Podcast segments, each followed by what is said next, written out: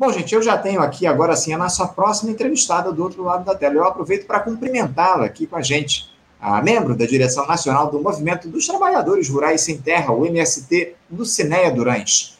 Lucinéia Durães, bom dia. Bom dia. Cinéia, eu te agradeço muito a tua participação conosco aqui no nosso programa. Muito obrigado por você nos atender, atender aqui ao nosso pedido para a gente fazer esse diálogo a respeito de um tema aí que a gente tem trazido aqui ao longo dos últimos dias do nosso programa, porque a gente tomou conhecimento, Lucinéia, de um episódio que chamou muito a atenção e repercutiu no Brasil inteiro.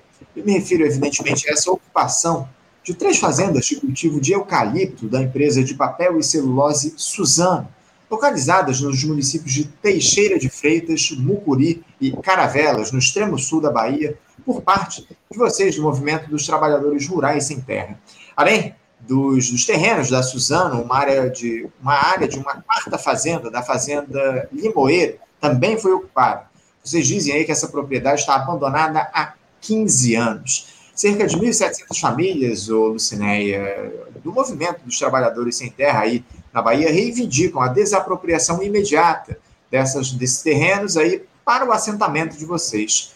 É óbvio que houve reação, evidentemente, a essa iniciativa de, do, do, MST, não é, o, o Lucinéia? O presidente da Suzano, Walter Schalka, avisou que só haveria diálogo com o movimento se vocês deixassem os terrenos ocupados, e a Justiça, inclusive, emitiu um mandado de desocupação das fazendas. Cenário, todos nós sabemos aí que a situação na Bahia, não só na Bahia, mas em todo o país, essa é a grande verdade, ela é muito grave. Os trabalhadores precisam dessas terras para sobreviver. E eu gostaria que você dissesse como é que se deram essas ocupações, se elas ocorreram de maneira pacífica e hoje, como é que anda a situação nessas fazendas? Parece que duas delas elas já foram desocupadas mas houve violência lá na Fazenda Limoeiro, não é, o, o promovida por proprietários de terras né, da região, não é isso? Detalhe aqui para a gente, para os nossos espectadores, por favor, Lucinéia. Muito bem, então, Anderson, muito obrigada pela oportunidade, agradecer também ao programa Faixa Livre, é, por estar cedendo esse espaço para o MST. Então, primeiro, eu gostaria de explicar, Anderson, que são duas coisas, dois ambientes distintos, mas que fazem parte do mesmo processo. É, o MST é um movimento popular que luta pela terra, que luta para que a gente consiga conquistar é, uma sociedade justa e fraterna. Nós entendemos que a ocupação é a instância última para que se faça cumprir a reforma agrária. Porque está na Constituição Federal que a terra que não cumpre a função social, ela deve ser destinada para a reforma agrária. Então, também uma luta constitucional. O que, que o MST faz? O MST denuncia onde tem áreas que não cumprem a sua função social, que nesse caso são áreas improdutivas, como é o caso da Fazenda Limoeiro, como é o caso de diversas outras fazendas, que nesse mês de março nós estamos numa jornada, já fizemos seis ocupações aqui no estado da Bahia. Uma jornada para denunciar as violências e com um tema, inclusive, que é o agronegócio lucra com a fome e com as violências. Em defesa da vida e da democracia, somos mulheres em resistência. Esse é um tema porque a fome nós consideramos que é uma das mais brutas violências cometidas contra o nosso povo. E a fome é a das violências que primeiro chega em nós, nas mulheres, que precisa alimentar seus lares, que precisa alimentar seus filhos e que sofre todos os dias quando falta um pedaço de pão para a gente compartilhar na família. Então, a ocupação da terra é para que a gente denuncie o latifúndio improdutivo, para que o Estado brasileiro atue na mediação do conflito e faça reforma agrária gerando emprego e renda para aquelas famílias que estão questionando e para que faça a terra cumprir sua função social. É a partir da ocupação de terra, depois de quase 40 anos, que hoje a sociedade brasileira conhece esse MST, que tem alimentos para dividir com a sociedade brasileira. Só existe feijão, arroz, frutas, verduras, carnes para dividir hoje porque nós ocupamos há 30, 40 anos uma terra e conseguimos produzir nela.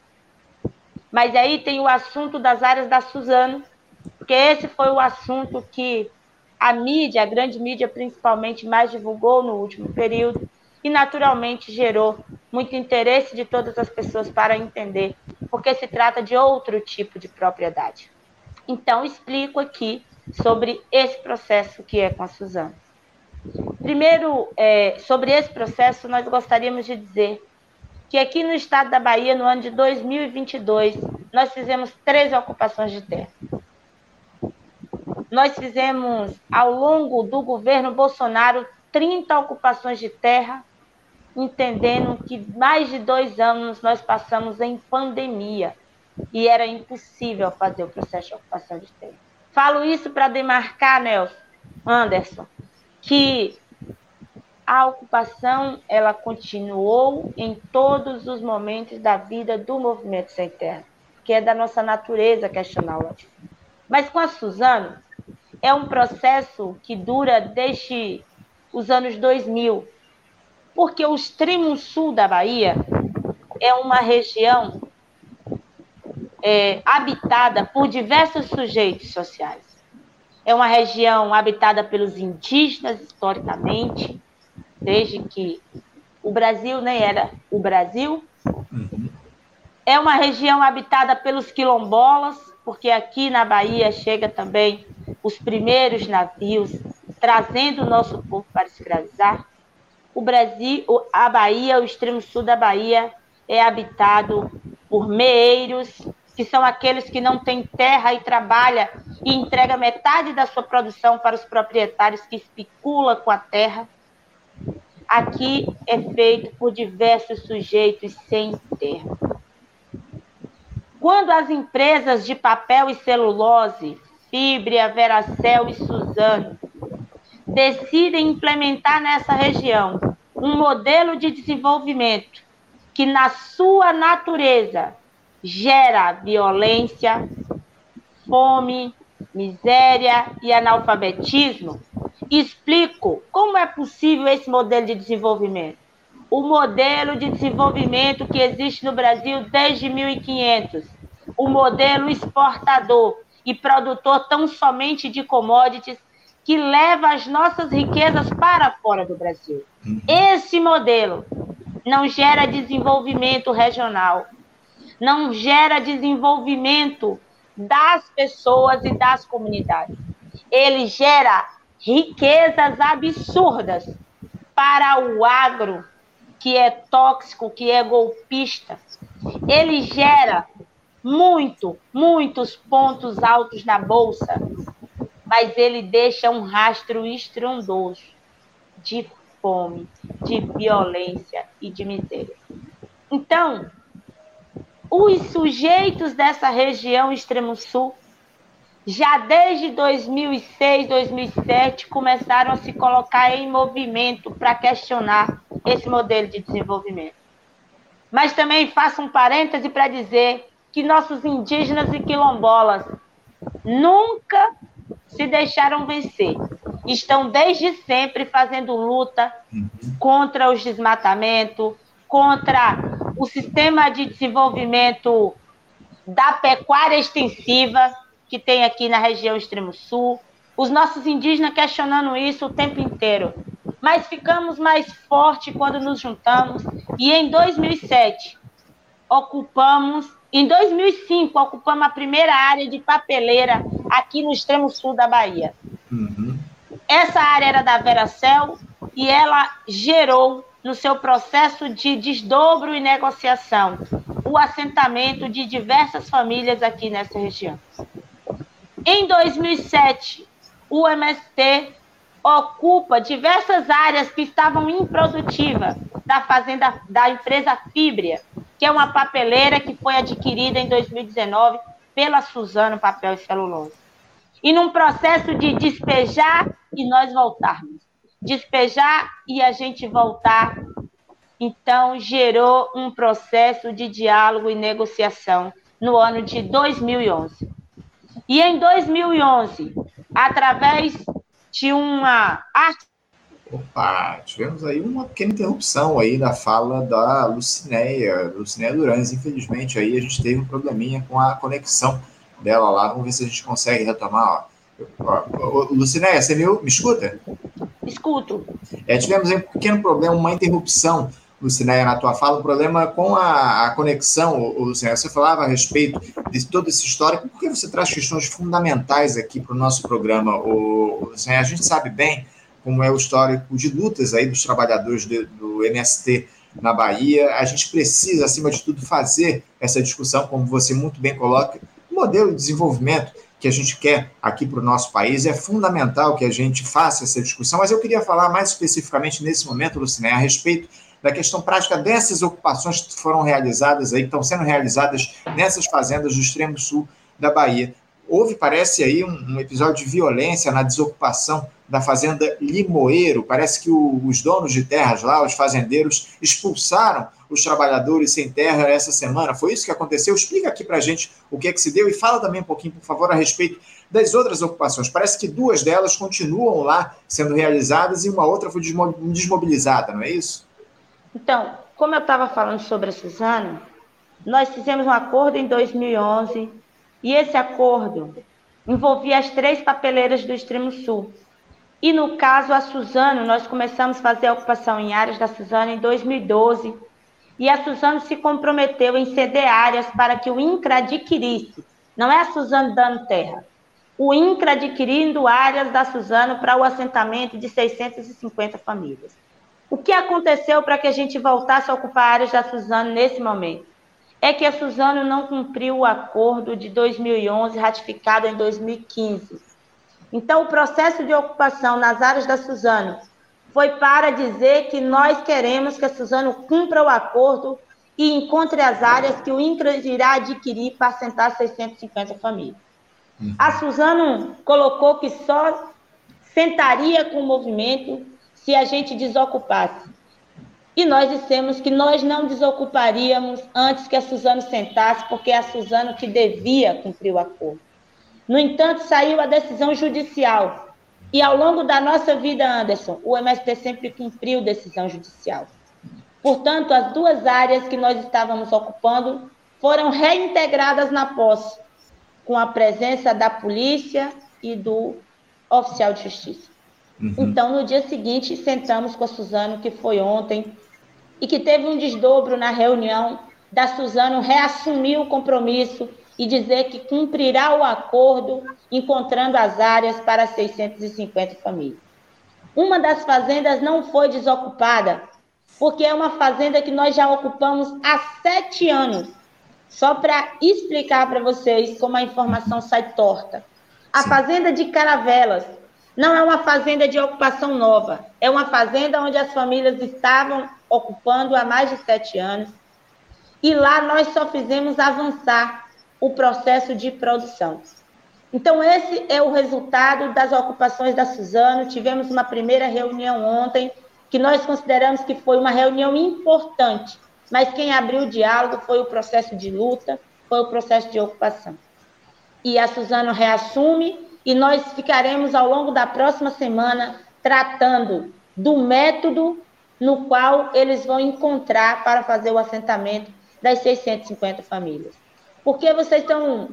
A informação é de que só desmobilizou uma. É porque todas as famílias que estavam ficando antes amontoadas em diversos acampamentos desde 2012, nós decidimos montar um acampamento provisório no aguardo da Suzano dar o indicativo de quando ela irá encontrar as áreas para que a gente possa assentar essas famílias. Uhum. É. A Fazenda Limoeiro é um assunto distinto. Uhum. É uma fazenda em uma outra região, na região norte da Bahia. E essa fazenda teve um processo de conflito. Não foram os proprietários que expulsou o movimento sem terra. Foram os fazendeiros milicianos armados que enfrentou trabalhadores de foice e facão no tiro. Foi isso que aconteceu em Jacobina. Esses fazendeiros que dizem proprietário de terra esses são os mesmos herdeiros das, dos fazendeiros que estavam escravizando os nossos irmãos outro dia. Eles têm essa herança. Eles se esquecem que este país não vive mais no sistema escravista. Eles, nesse século XXI, entraram à luz do dia, armados para tirar os nossos trabalhadores e trabalhadoras. Uma coisa, Anderson, que nós queremos dizer é que a ocupação a gente faz para fazer uma denúncia. Nós não temos um exército armado para enfrentar milicianos. Uhum. Mas a nossa disposição de fazer a luta pela reforma agrária, ela existe e permanecerá existindo em nós, porque a gente não faz a luta por capricho, a gente faz a luta pela necessidade e pela legitimidade de ser brasileiros e brasileiras e de que a terra precisa ser dividida para que a gente possa, então, ter justiça social.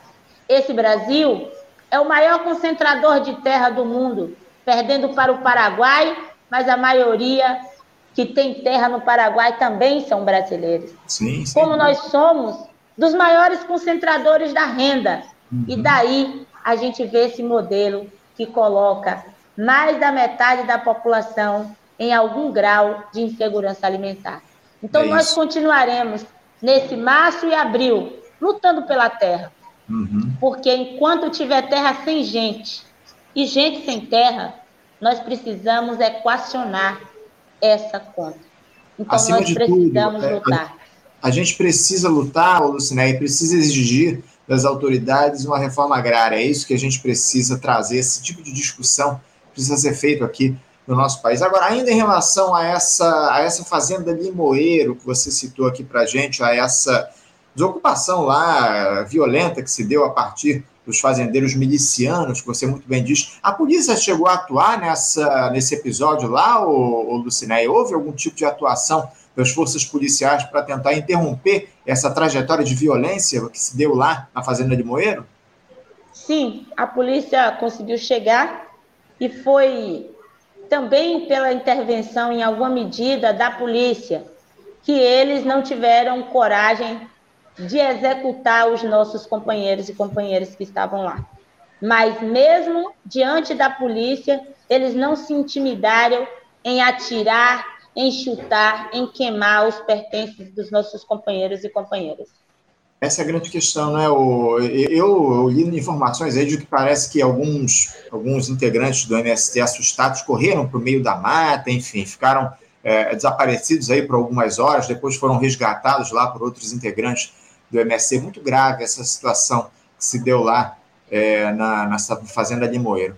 Enfim, o, o, o todo esse quadro que a gente vem tratando, que a gente vem trazendo aqui, é muito lamentável. Só que esse cenário de violência, ele, infelizmente, não se resume às ocupações de vocês do MST, não é, o, o Luciné? Porque o movimento ele iniciou essa semana, por ocasião do Dia Internacional da Mulher, que foi celebrado ontem, essa jornada nacional de luta das mulheres sem terra que já ocupava 22 estados até ontem, mas parece que em pelo menos três localidades, Rio Grande do Sul, Pará e Piauí, houve casos de repressão do aparato policial e seguranças privados contra essas mobilizações. Eu queria que você falasse a respeito um pouco disso, o, Luciné. Como é que se deu essa jornada de lutas aí na Bahia? E também sobre esses episódios aí, outros episódios mais violência que a gente teve aí agora em relação a esses estados onde houve lá esse movimento das mulheres sem terra? Então, Anderson, é, esses processos de violência, eles é a colheita que nós estamos fazendo de uma política de ódio que foi implantada no último período no nosso país. É uma cultura de não aceitar o divergente, de não aceitar a manifestação do outro, essas ações do movimento que você bem citou, que foram é, que as nossas companheiras foram agredidas no Pará e em alguns outros estados, foram mobilizações pacíficas para denunciar o não cumprimento, o, o, a paralisação da reforma agrária no último período, para denunciar as violências que as mulheres sofrem. Nós somos um país que diversas mulheres morrem todos os dias. Nós somos o país que mais mata a população trans. Nós somos um país que vive diversas violências. Então, o lema da nossa mobilização, como eu disse, é: o agronegócio lucra com a fome, porque eles promovem a fome, e lucra com a violência, porque quando nós estamos fragilizados, eles nos exploram cada dia mais. Então, nós temos que nos colocar em defesa, na resistência, para defender nossas vidas e para defender a nossa democracia. E nós sabemos, se não o povo brasileiro não estivesse na rua no último período, estaríamos ainda vivendo no obscurantismo.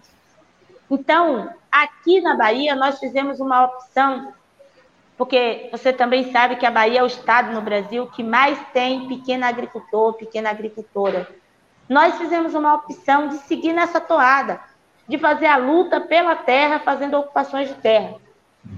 E, em alguma medida, a violência desses milicianos tem a ver com o não suportar a gente em movimento.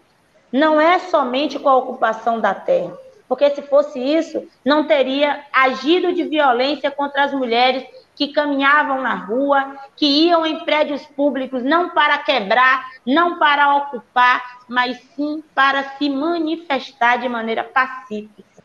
Então, a violência contra os nossos corpos, ela existe todos os dias.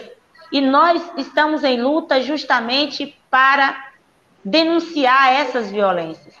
Nós sabemos que essa política de distribuição de armas aleatória que o Brasil viveu no último período, essa política de disseminação do ódio, de intolerância que nós vivemos, ela está gerando esse tipo de reação.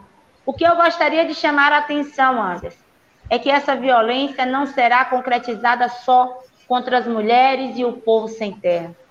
Ela está sendo concretizada contra todos os movimentos sociais, uhum. contra os nossos indígenas, que há pouco tempo, dois foram executados aqui no estado da Bahia ela está acontecendo nas aldeias, nos quilombos, nas comunidades. O que a nossa sociedade não deve aceitar é que os nossos companheiros e companheiras das diversas organizações, dos sindicatos, sejam assassinados por defender direitos constitucionais, uhum. por defender a democracia. Porque lutar pela reforma agrária e por uma vida de paz no campo nem chega a ser uma luta revolucionária. E olha que a luta revolucionária é legítima. A luta pela reforma agrária é só uma luta para cumprir-se a Constituição Federal. Sim. Então, nós defendemos o plantio de árvores num desafio de plantar 100 milhões para dizer que nosso modelo de desenvolvimento é com agroecologia, é preservando as florestas, as matas, as águas e os povos que existem nelas. O uhum. nosso modelo de desenvolvimento é para alfabetizar, porque sim, nós podemos alfabetizar o nosso povo e colorir a nossa vida um pouco mais quando a gente aprende a ler e escrever. A nossa luta é por moradia digna, com saneamento e com paz no campo. Essa é a nossa perspectiva. Mas não haverá paz se não houver democratização das riquezas. Sem dúvida. Luciana, eu queria que você trouxesse para a gente aqui justamente algo que você comentou aqui na nossa resposta, que você desenvolvesse aqui para os nossos espectadores. Como é que anda a, a, o diálogo com esse governo Lula em relação à reforma agrária aqui no nosso país, Lucina? É mais de fato uma reforma agrária, né? Porque, enfim, que, dê a vocês do MST aí e a todos os trabalhadores rurais um pedaço de terra para vocês cultivarem, produzirem os seus alimentos, terem aí o direito de vocês atendido. Vocês têm feito esse diálogo? Já começou a ser feita essa conversa com a gestão que tomou posse aí no último dia 1 de janeiro? Como é que tem se dado essa cobrança em relação ao governo Lula no que diz respeito à reforma agrária, Lucinéia? Então, é, esse processo da luta pela reforma agrária nós discutimos desde o plano de governo. E para nós, uma importante sinalização que o governo Lula faz é a recriação do Ministério do Desenvolvimento Agrário. Para nós isso foi muito importante, que o presidente Lula, de novo, fez o ministério, criou o Ministério do Desenvolvimento Agrário para cuidar da pauta da reforma agrária. Nós sabemos que é um ministério novo, volta a ser novo, porque ele foi recriado, e algumas coisas ainda estão organizando. Anderson, nós podemos dizer que o INCRA está num estado de calamidade. O INCRA, que é a autarquia que cuida da reforma agrária.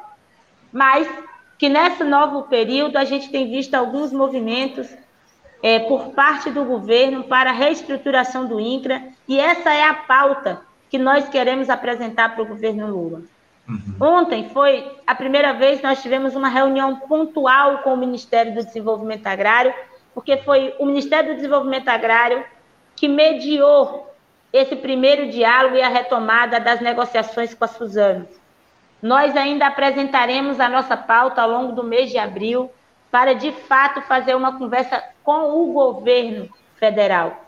Mas a gente já começa a ter sinais nos INCRAs, nas regiões, nos estados, que é do INCRA voltar a receber a pauta pela mão dos movimentos sociais, de voltar a ser um espaço onde os movimentos, onde as organizações podem frequentar, porque no último período o INCRA não recebia o público da reforma agrária, que são os trabalhadores.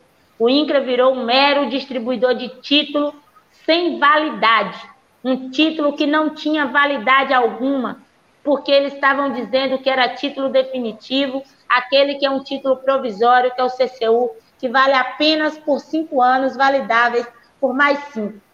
Então, foi isso que o INCRA virou, além de um pequeno comitê eleitoral para alguns políticos que defendia a política do grande produtor, a política da não reforma agrária o que era uma aberração. A gente vê o INCRA defender uma política que destrói a reforma agrária. Mas foi o que nós vimos no último período com o governo que acabou em 31 de dezembro.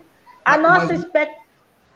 É, eu só, só, só queria fazer uma, uma lembrança aqui, você muito bem coloca aí o que virou o INCRA também, o Luciné, mas isso deu aí uma série de órgãos de Estado aqui no nosso país, a própria FUNAI, também virou um. foi desmontada, absolutamente desmontada por essa gestão Bolsonaro. Uma série de órgãos aqui do nosso país se tornaram esse, esse antro aí de, de, de defesa dos interesses dos ultraliberais no país. Agora, uh, ainda com relação a, a, essa gestão, esse diálogo que vocês têm feito com o governo Lula, é, já há o desenho aí de um projeto, há algum tipo de plano para assentar essas famílias que precisam de terra para trabalhar, Lucinéia? Houve alguma medida mais efetiva em relação, porque as sinalizações são importantes, mas elas não bastam, né, Lucinéia? É preciso que haja iniciativas práticas em relação à, à reforma agrária aqui no nosso país. Houve pelo menos a apresentação de algum projeto do governo Lula ou lá durante a transição de governo para vocês do MST? Nós estamos na. Porque nós fazemos o processo de organização da pauta antes e apresentamos ela normalmente no processo de luta do mês de abril. Então, nós ainda apresentaremos a nossa pauta. Uhum. Nós construímos ao longo desse período um plano que nós estamos chamando de Plano Emergencial da Reforma Agrária, que envolve a terra, que envolve crédito para a produção, que envolve uma série de políticas, ou melhor, que envolve, é, que envolve diversas políticas que têm a ver com a materialização da reforma agrária. Tem a ver com reestruturação do PRONERA, que é o Programa de Educação na Reforma Agrária, que tem a ver com PAA mais alimentos, né, que é um, o programa de aquisição de alimentos da agricultura familiar.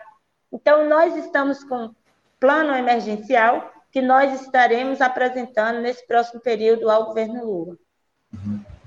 Entendo. Não, importantíssimo, importantíssimo que haja um plano de ação, que o governo federal assuma um compromisso efetivo com vocês, trabalhadores sem terra, para que haja, de fato, uma reforma agrária. O INCRA, acima de tudo, ele precisa ser remodelado, precisa re, ser remontado, valorizado aqui no país, e a gente espera, acima de tudo, o Luciné, que isso se dê aqui no país. Lamentavelmente, a gente não tem observado ao longo dos últimos quatro anos, mas a gente espera que a gestão Lula tome uma iniciativa em relação a todo esse quadro grave. Vocês, trabalhadores rurais, têm passado aqui no nosso país.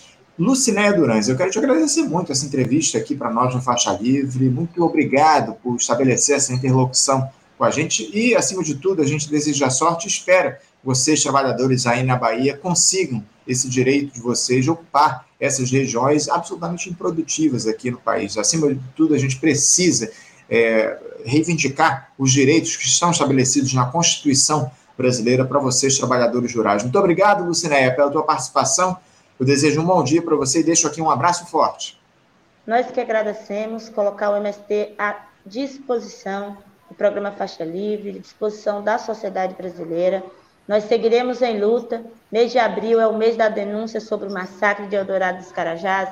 Nós seguiremos na luta, mas também no plantio de alimentos saudáveis para a gente poder colocar na mesa do povo brasileiro. Agradecemos muitíssimo a oportunidade e desejar um bom dia a todos, todas e todos. Obrigado, Lucinéia. Um abraço forte para você. Até a próxima. Conversamos aqui com Lucinéia Durães, a Lucinéia que é membro da direção nacional do Movimento dos Trabalhadores Rurais Sem Terra, o MST, lá na Bahia, e falou conosco aí a respeito dessas mobilizações do MST por lá. Houve ocupações na Bahia, enfim, a gente é, conversou com ela aí a respeito de tudo isso que está acontecendo lá na Bahia. Infelizmente, a, a situação é grave.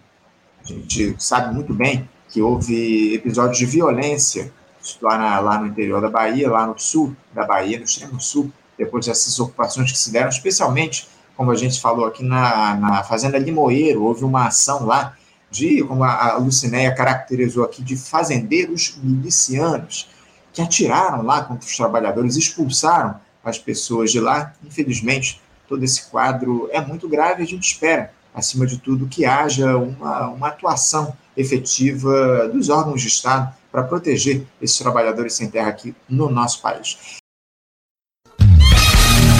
Você, ouvinte do Faixa Livre, pode ajudar a mantê-lo no ar.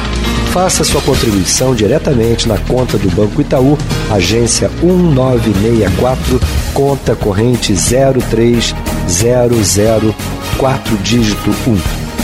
Essa conta encontra-se em nome da Associação de Funcionários do BNDES, a AFBNDES, uma das nossas entidades patrocinadoras, mas seus recursos são destinados exclusivamente para o financiamento do nosso programa.